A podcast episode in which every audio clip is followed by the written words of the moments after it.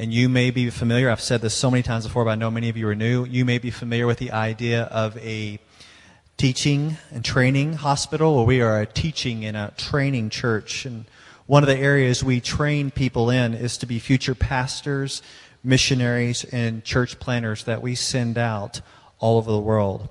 And one of the venues we equip them in is allowing them to preach. It's intentional that I don't preach every week so that others are given the opportunity to study the Word and to bring the Word to you faithfully. And this morning you're going to hear from one of our interns. His name is Chipper Flanagan. He has helped us with a variety of things since he's been here, and he's served in a number of areas from um, helping us establish the city, and he's worked with us with strategic planning, and also he leads an ethos community that many of you are a part of. He's a student at Trinity Evangelical Divinity School, and he has a wonderful godly wife, Kristen, and they've been married for a whole six months, which is great. And I, really appreciate this guy. I, he comes into the office uh, quite regularly during the week. We get a chance to talk, and he reminds me a lot of myself when I was younger and the just the intensity, except that he's a whole lot smarter than me, which is amazing. So I, I really learn from him. I'm encouraged by him. I, he teaches me things from the Word, and, and I really just appreciate his heart. And I know you're going to be blessed this morning. So, Chipper, come on up and bring the Word, man.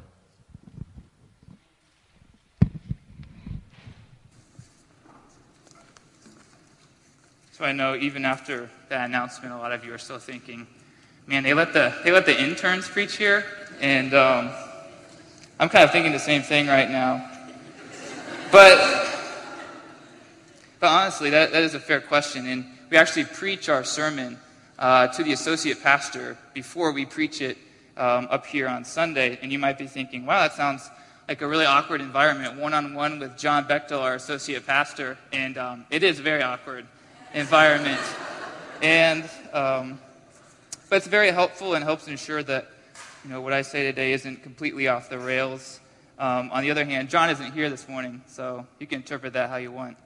Um, the text for this message this morning is Matthew 12, verses 22 through 50. And in this passage, we're going to see that Jesus says some very, very strong things about commitment and the nature of commitment, particularly commitment to following uh, God and being in the family of God. And this is a very important issue. I think uh, I can speak for my generation and say that we have a lot of, uh, a lot of problems committing. In some ways, we're, we're committed to being uncommitted. And this morning, we're going to look at five different scenes in Matthew 12 that, that deal with this idea of commitment to following Christ. And as we do this, keep in mind that there's really two groups that Jesus is going to be addressing here. He's speaking, first of all, to Pharisees, and we've talked about them before. They're, they're religious men, very learned. Um, follow very strict extra biblical traditions to help apply the biblical law to daily living. Um, and they're pretty popular in the community in general. And then, secondly, Jesus is speaking to crowds, because there would be crowds that would follow Jesus while he would be speaking. Sometimes he'd be speaking to the Pharisees, and then there would be, there would be crowds in the background listening to him speak. So let's go ahead and start with scene one, and this is going to be verses 22 through 32. This is the longest of the five scenes. And in this first scene, we're going to see Jesus talk about the need for a commitment. The need for a commitment. And I'll go ahead and read verses 22 through 32. Then a demon oppressed man who was blind and mute was brought to him, and he healed him, so that the man spoke and saw. And all the people were amazed and said, Can this be the son of David? But when the Pharisees heard it, they said, It is only by Beelzebul, the prince of demons, that this man casts out demons. Knowing their thoughts, he said to them, Every kingdom divided against itself is laid waste, and no city or house divided against itself will stand. And if Satan casts out Satan, he is divided against himself. How then will his kingdom stand? And if I cast out demons by Beelzebul, by whom do your sons cast them out? Therefore, they will be your judges. But if it is by the Spirit of God that I cast out demons, then the kingdom of God has come upon you. Or how can someone enter a strong man's house and plunder his goods unless he first binds the strong man? Then indeed he may plunder his house. Whoever is not with me is against me, and whoever does not gather with me scatters. Therefore I tell you, every sin and blasphemy will be forgiven people, but the blasphemy against the Spirit will not be forgiven. And whoever speaks a word against the Son of Man will be forgiven. But whoever speaks against the Holy Spirit will not be forgiven, either in this age or in the age to come. I think it's important to first realize that the beginning of this scene, Jesus does something truly amazing. Jesus does a lot of miracles. So it's easy to just kind of glance over this and say, oh, here we have Jesus doing another miracle. But he does another miracle. And as such, we should expect some amazement from the crowd some, some pure amazement. And we see that that is the case for one group. We see in verse 23 that all the people were amazed and said, Can this be the son of David? So they saw this miracle and they were so impressed. On one hand, they were thinking, Man, this, it, could, could this be the Messiah? What, what, what do we have here in our midst? But then there's a second reaction. And it's completely different than the first reaction. The second reaction comes from the Pharisees, and essentially, they attribute what Jesus has just done to Beelzebul, which is basically saying, You're working miracles by the power of Satan. Completely different reaction. And really, this is kind of the last resort for the Pharisees, honestly, in a lot of ways. We've seen them dogging Jesus. We saw this at the beginning of chapter 12. Um, it's almost like they've gotten together on a little huddle and decided, you know, our, our previous attempts to disqualify Jesus have henceforth uh, have, have previously failed. So from now on, often we're just going to attribute everything he does to Satan. It's like little desperation grenades that they're throwing Jesus' way to try to disqualify him, especially in the minds of the people. But by the way, if you think this is crazy, I think this still happens today. There's still plenty of attempts to disqualify Jesus. If you just go into a Christian bookstore, sometimes I think half the stuff in that uh, religion section deals with this sort of thing, attempts to disqualify Jesus. So we still see this certainly in our generation. But regardless, we have two reactions. We have one of, of amazement and one of cynicism and attributing what Jesus is doing to Satan. So somebody isn't right. One reaction is, is clearly wrong. And Jesus says as much, and he addresses the Pharisees. And he begins this in, in verse 25 the context is important here. It looks like Jesus is really realizing that, okay, these Pharisees, they, they asked for signs. They wanted to see things. I've, I've done things, but they attributed it to Satan. But now they're asking for another sign, probably because they want uh, Jesus to, to prove his authority in some way. How, how can you be doing all of these things?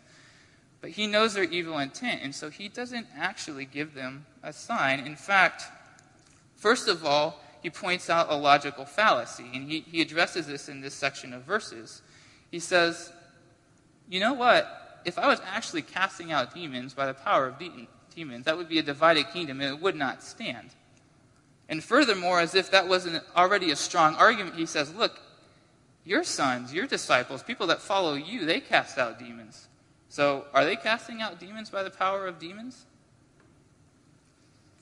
So Jesus is clearly saying, Look, I, am not doing this by satanic powers at all.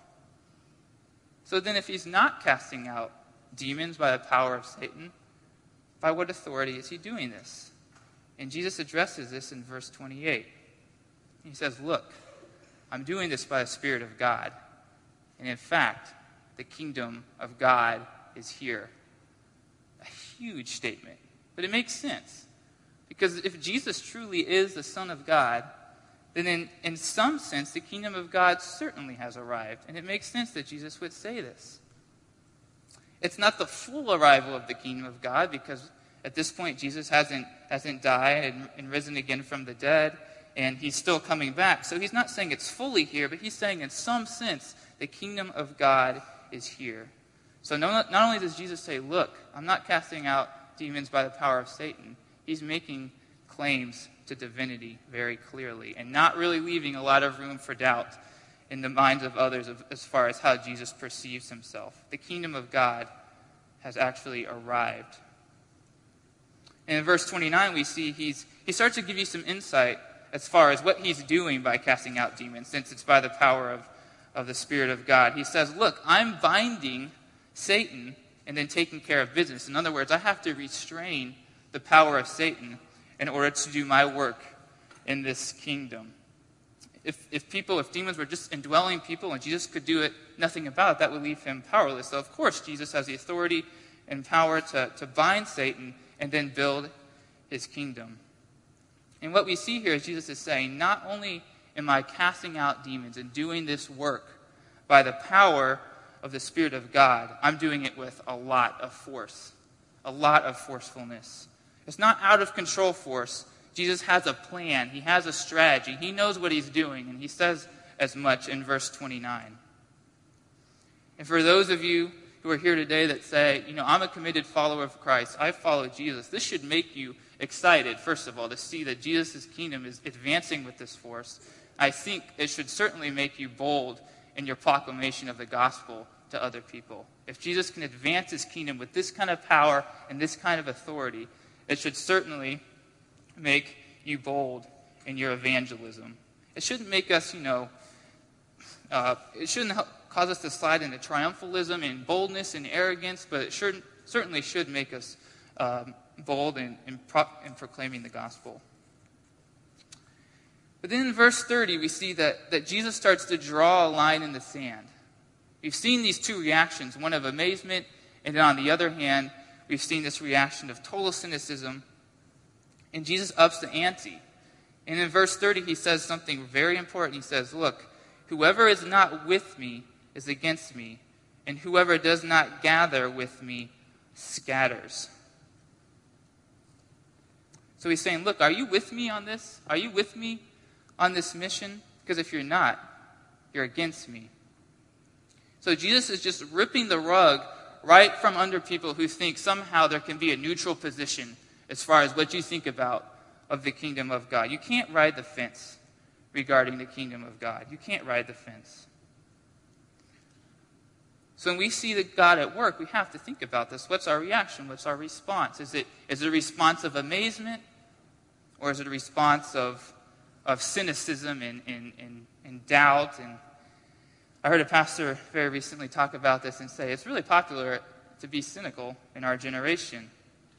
Um, it, it, it brings people to your blogs. It, it makes you sort of seem knowledgeable sometimes to be a cynic and ask a lot of questions. So when we see the power of God at work, are we committing to Him or are we responding with cynicism?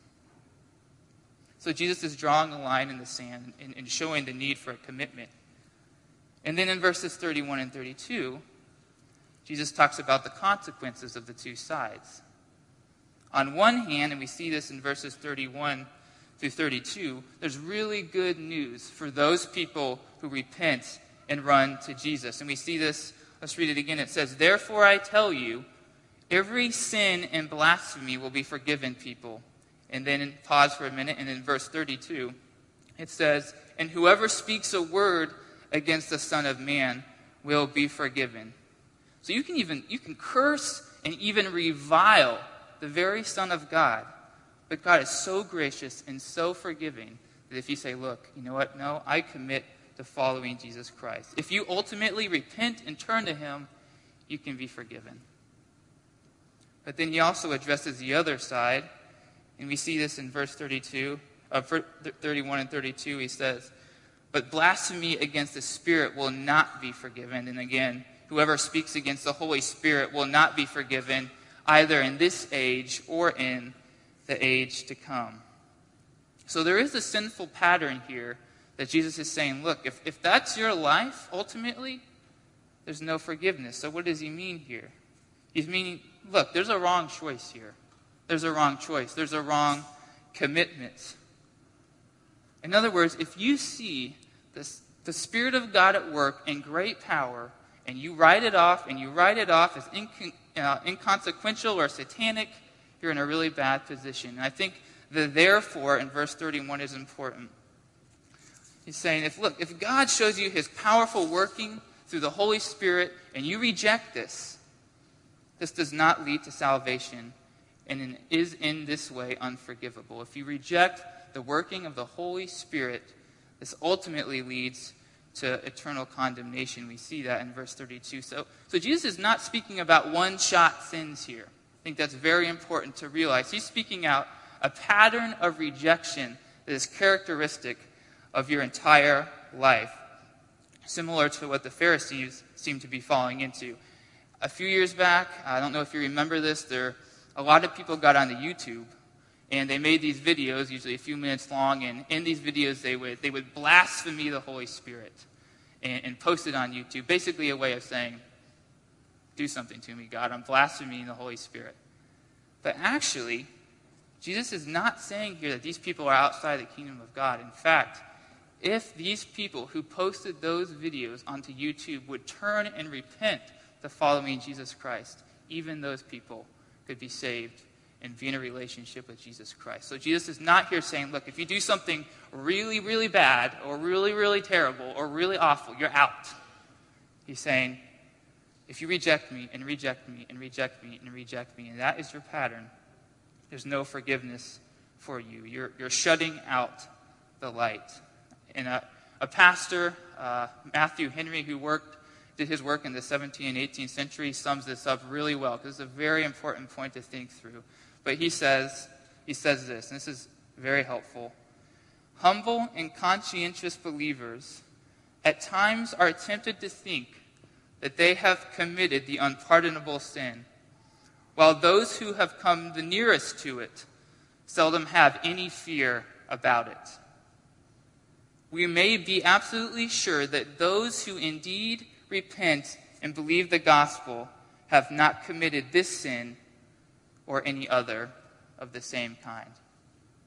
So, on one hand, that's extremely encouraging to those of us who are worried about this. And on the other hand, if you're sitting here thinking, I don't care, I don't, what is this? Consider this a warning. So, Jesus is drawing a line in the sand. There are two sides for Christ or against Christ. There's an encouraging hope for those who are in Christ and terrible news for those who ultimately reject Christ, even if they have tasted the fruit of church community. In other words, you can go to church every Sunday. You can go to small groups. You, you, can, you can grow up in the church.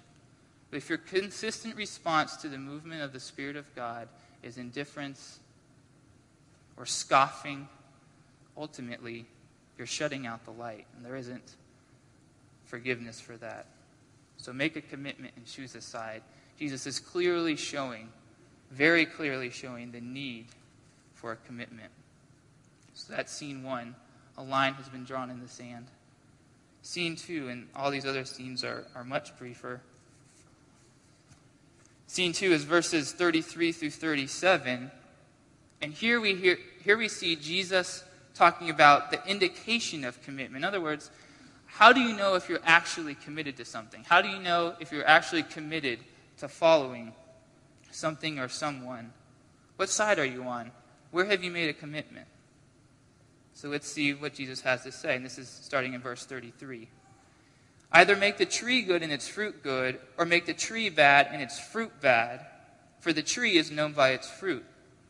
You brood of vipers, how can you speak good when you are evil? For out of the abundance of the heart, the mouth speaks. The good person out of his good treasure brings forth good, and the evil person out of his evil treasure brings forth evil. I tell you, on the day of judgment, people will give account for every careless word they speak. For by your words you will be justified, and by your words you will be condemned. In other words, Jesus is saying, your actions are going to clearly demonstrate what side you're on. And I think this is a very intuitive reality. In fact, the world thinks this. And I think, therefore, it's not at all surprising that one of the most common objections to Christianity is your followers are hypocrites. They, they're, they're not doing what, what they said they're going to do. It shouldn't surprise us because we, we know, we feel this. If you say something, you should do something accordingly. You know, people talk about the Crusades, they talk about the Inquisition. Sometimes they know people that claim to be Christians that, that don't seem to really be acting that way. And so, if someone said that to Jesus, you know, I think Jesus would probably say, Look, those who live hypocritical lives don't really know what true Christianity is. When I think about that, that that's tough, and that's a hard thing.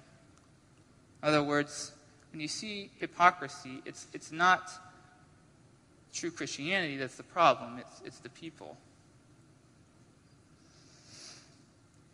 So we see in these verses very clearly that obedience is an indicator of commitment and an expression of inward change. So Jesus has drawn a line, said you're on this side or you're on this side, and your obedience is going to demonstrate which side you're on. It's very difficult to fake the side. But it's very important to realize that Jesus is not here saying, obey, and that gets you to a certain side. He said, you have to commit, and then from that, your actions will demonstrate which place you've committed to. Scene two.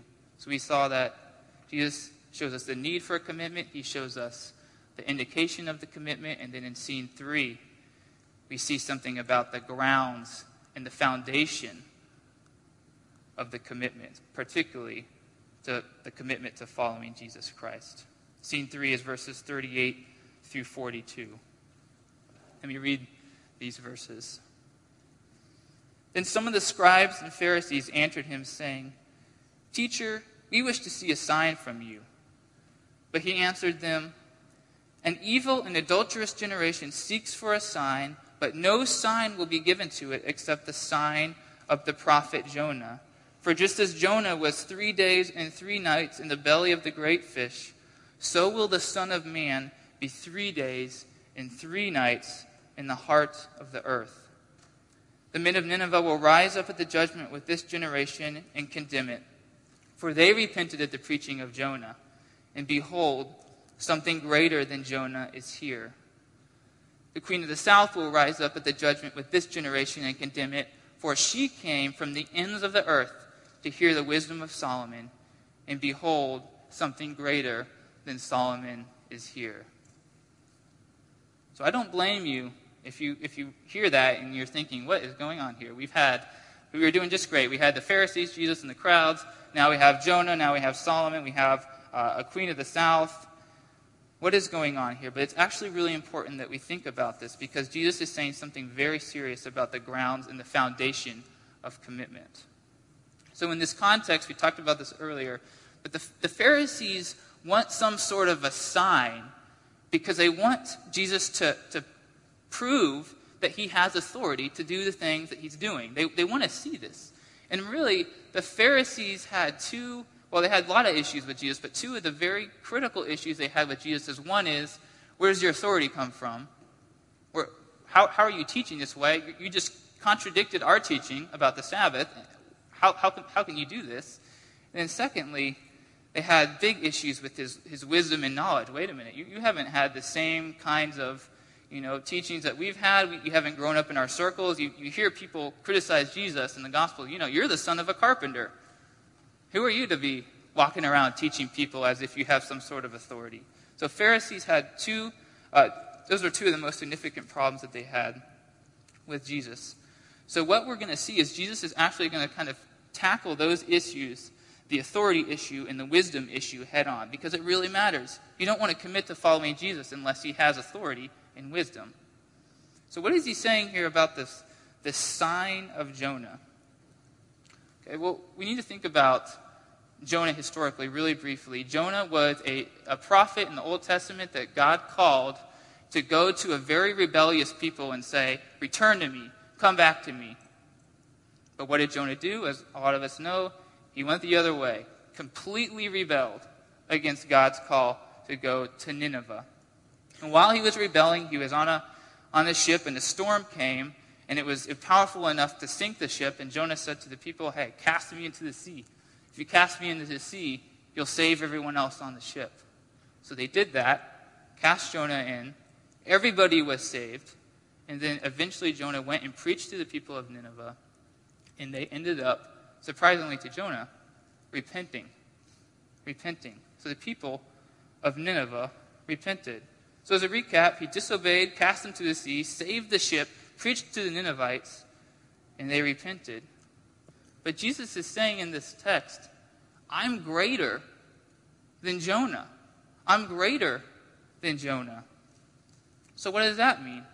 Well, if you think about this and you see this, this allusion here in these verses, Jesus is actually saying, Look, just as Jonah was, was three days in the belly of this fish, I'm going to be in the heart of the earth.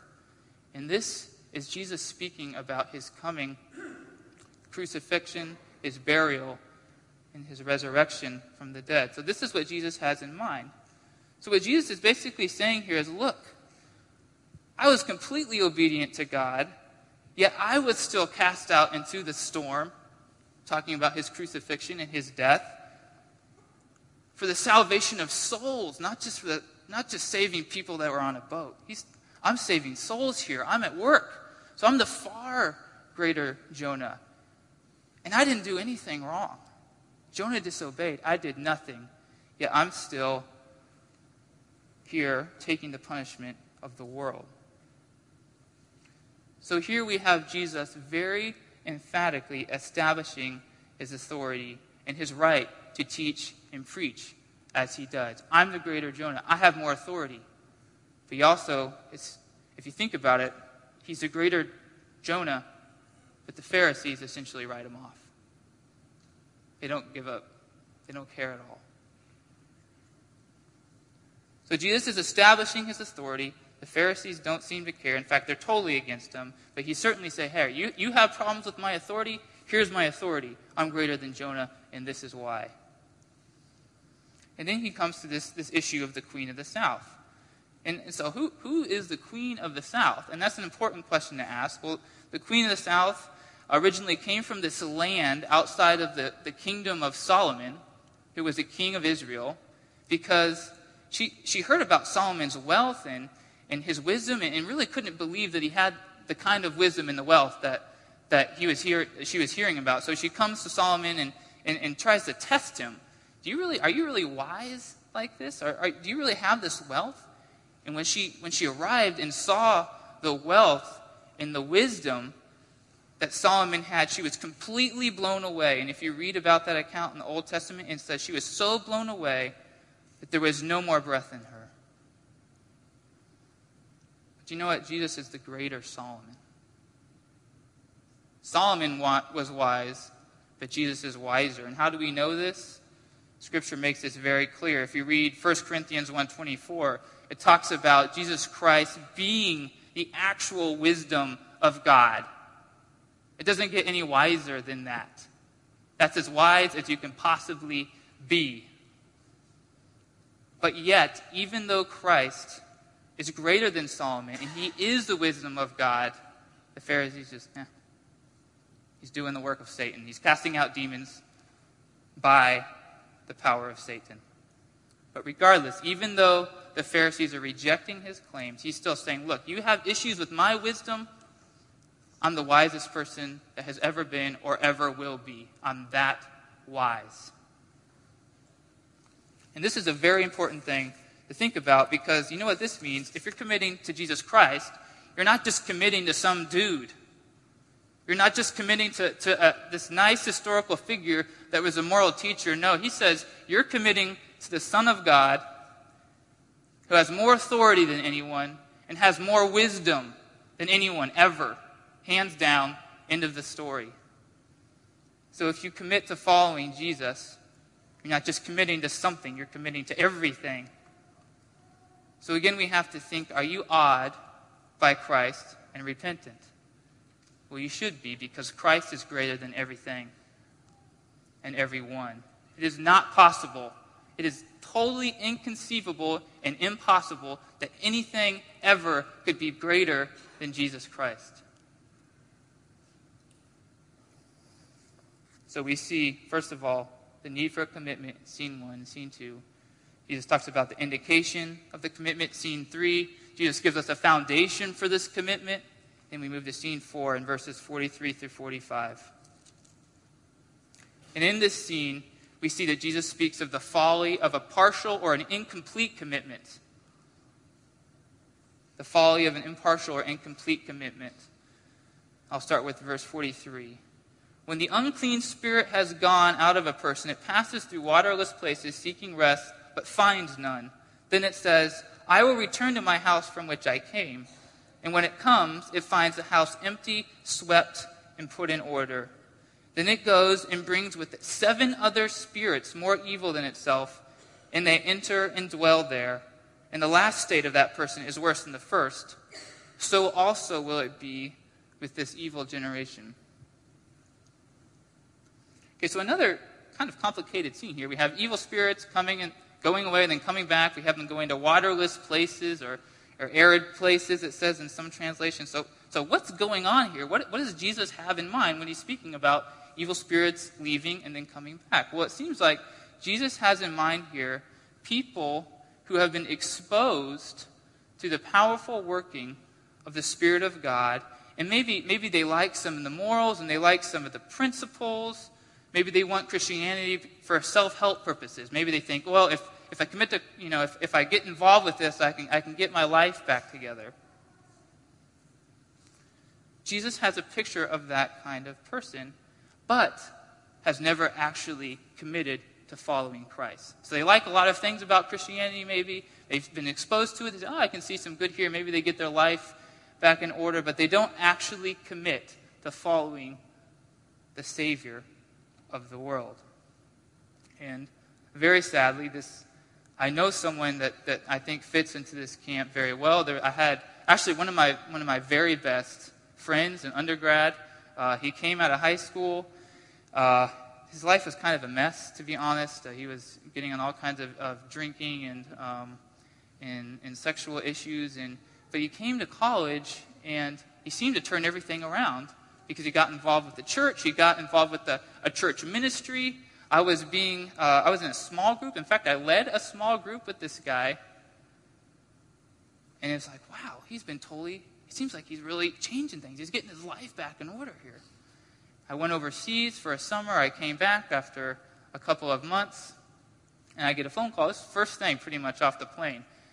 Hey, Chipper. I said, how's it going? He said, just want to let you know while you were away this summer, I, I, I kind of got back into some of my old habits.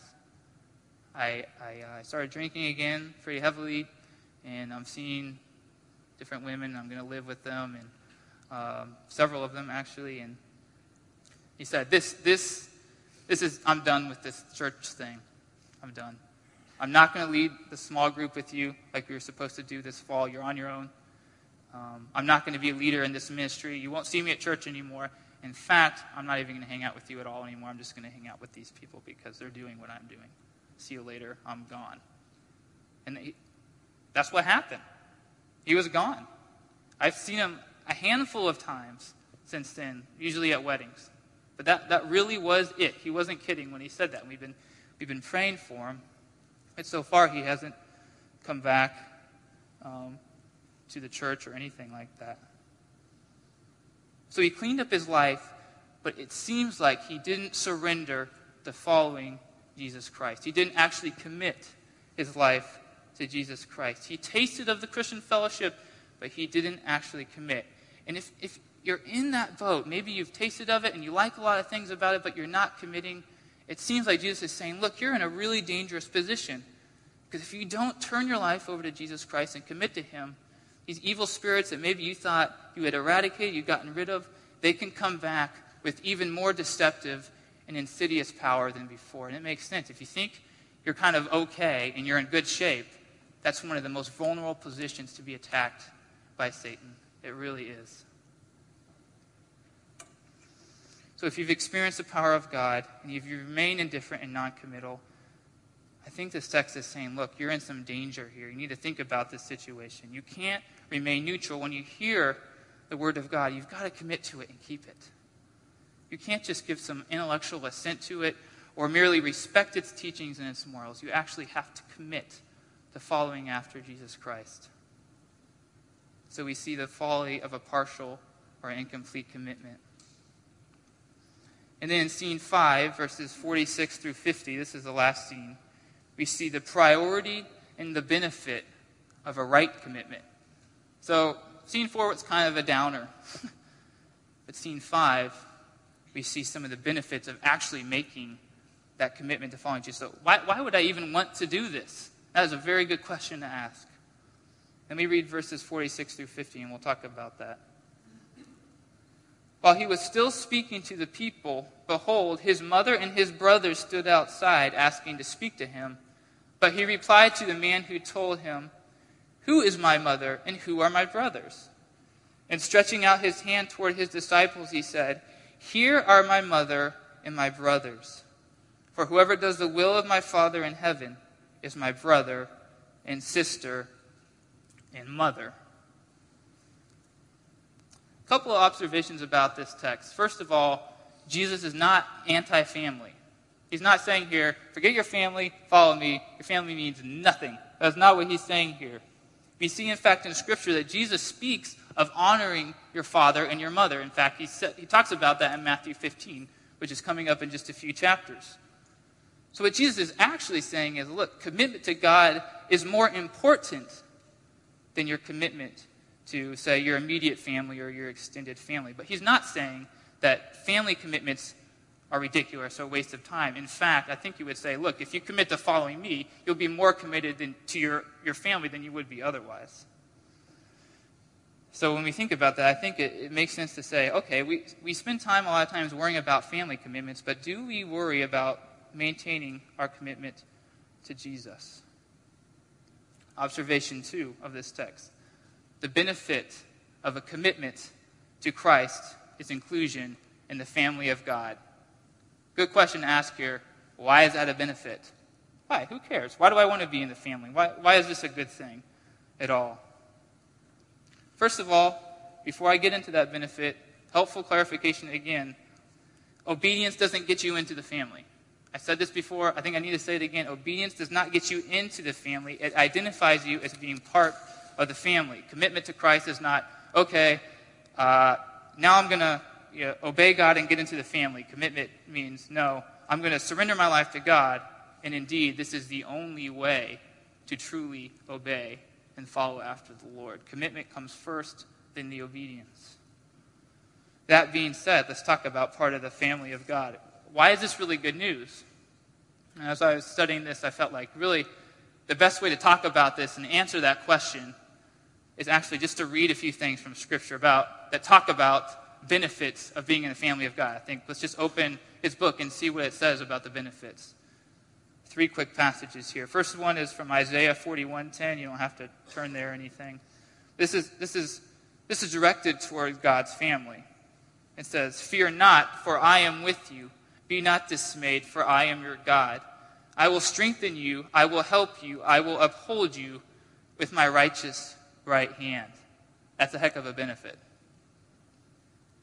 Colossians 1, verses 13 through 14. Is speaking about God here. He, God, has delivered us from the dominion of darkness and transferred us to the kingdom of his beloved Son, in whom we have redemption the forgiveness of sins. Wow, another incredible, incredible benefit. And finally, if you're wondering, well, what, what does eternal life look like for those who are in the family of God, who commit to following Jesus Christ, or in the family of God? We see this in Revelation 22, verses 1 through 5. And I'll just, I'll just read the last verse, verse 5, actually. And it says, Look, and night will be no more. They will need no light of lamp or sun, for the Lord God will be their light, and they will reign forever and ever. People in the family of God reign forever and ever in a place where you don't even need the sun. So, a few concluding thoughts. We've seen these five scenes. We've seen the, the need for commitment. Jesus drew a line in the sand. We've seen the indication of a commitment. Which side are you on? It's because of your obedience that indicates where you are. We've seen the grounds for this commitment. We've seen the folly of, a, of an incomplete or an impartial commitment. And Jesus has, talked, has spoken about the priority and, and the benefit of being in the family of God. So, a few concluding thoughts, and I think this, these are probably clear, but they're helpful to go over one more time. Really clear dichotomy here, very clear. On one hand, There's a terrible future of pain and even possibly inhabitation by evil spirits for those who are not committed to following Jesus Christ. And, and we just really can't dismiss this or make light of this. We can't, we can't just throw this to the side. It's really popular sometimes to make light of this idea of, of hell. Um, I was just at a, you know, listening into a concert at the Taste of Chicago a couple of weeks ago, and you may, may know this song, but there's a line in the song that says, um, All is well in hell. People are dancing and, and carrying on, and you might think, aha, you know, that's kind of a, you know, people don't really believe that, but the thing is, I think people do believe that a lot of times. But we, we can't dismiss this unpleasantness of hell. But on the other hand, if you commit to following Jesus Christ, you're part of the family of God, which is a glorious position that also expands into eternity. And so, if there is any debate on this matter, Jesus is very clear what the right choice is. He doesn't just give us two options, pick one or the other, who cares? No, he's saying, here are the two options, here's the right one, here's the wrong one. The correct choice is commitment to following Jesus Christ. And Jesus is also saying, look, no matter what, you're making a commitment here to something. There isn't a neutral ground. We talked about this before. My generation is committed to being uncommitted. I think, in a lot of ways. But he's saying, no, you can't, you can't do that. You're committed to this side or you're committed to this side. There's no middle ground regarding the kingdom of God. You can't be spiritually neutral. There's either a Christ centered life marked by obedience or a self centered life that's marked by a flailing about for uh, satisfaction and happiness. And that also expands into eternity. Last thing why don't we commit to Christ? Why is this a struggle? Why is this difficult to make a commitment to Christ? First of all, I think discontentment plays into this. People talk about the fear of compromise. We think, well, what if something better comes around the corner? What if, what if I commit to this and I find, oh, actually, there's something way better? I don't want to commit. And then, then something better comes around the corner. But Jesus is saying, and, and Paul writes this, if you have time in Colossians 2, there's nothing better. There is nothing better than following and committing to Jesus Christ. There just isn't. It's totally inconceivable, like we talked about, that there would ever be anything better than following Jesus Christ. And the second reason I think that we don't commit to Christ sometimes is that we, we don't understand the benefits and we don't understand what's at stake. As we've, we've seen today, salvation of our souls is at stake. There's choices to be made. It's, it's, it's not just this this kind of, uh, you know, I'll, I'll, I'll get to that at some point. Let me enjoy life for a few years, and then down the road, I'll make a decision on this. No, salvation is at stake. And glorious inclusion into the, into the kingdom of God, which is far better than anything else. That's what's, in, that's what's at stake. And then finally, I think sometimes we don't commit because we don't think there's a need to commit, right? We feel like we're fine on our own. We're, we're sufficient, and I, I feel like that sometimes. I was just reading, some of you might have heard about this a couple days ago. Uh, there was this, this firefighter and his son were at a Texas Rangers baseball game. And an outfielder, and this is, a, this is a baseball team, so an outfielder for the baseball team threw the ball into the stands. His dad leaned over to catch it, fell over the fence, and fell 20 feet and died right there in front of his son. And, in the outfielder for the Rangers, I, I, he, I just read an interview from him yesterday saying, I, I, still, hear, I still hear the screams of that six year old when I try to go to bed at night. And look, I, I, I don't say this to shock you. That is not the intent at all. I'm just trying to say, look, it's really an illusion to think that you're okay and that you're fine and everything is just great because it, it, it's not. Who knows?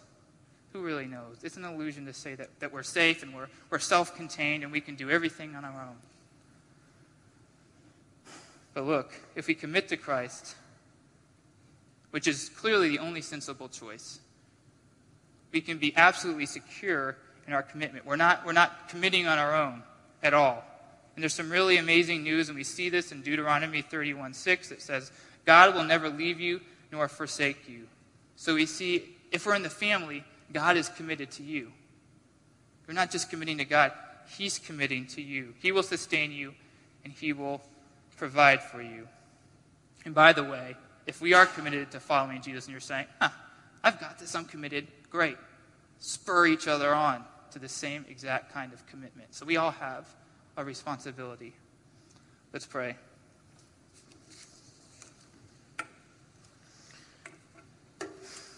Lord, we, we understand that there are, are choices to be made and commitments to be made. We pray, Father, that we would commit, that we would all commit, every person in this room would commit to following Jesus, the Savior of the world. We pray that we would stand confidently in the family of God for the glory of God. And we pray that we would spur one another on, Lord, we pray, to following and to committing after, to following Jesus Christ. We pray all this in Jesus' name. Amen.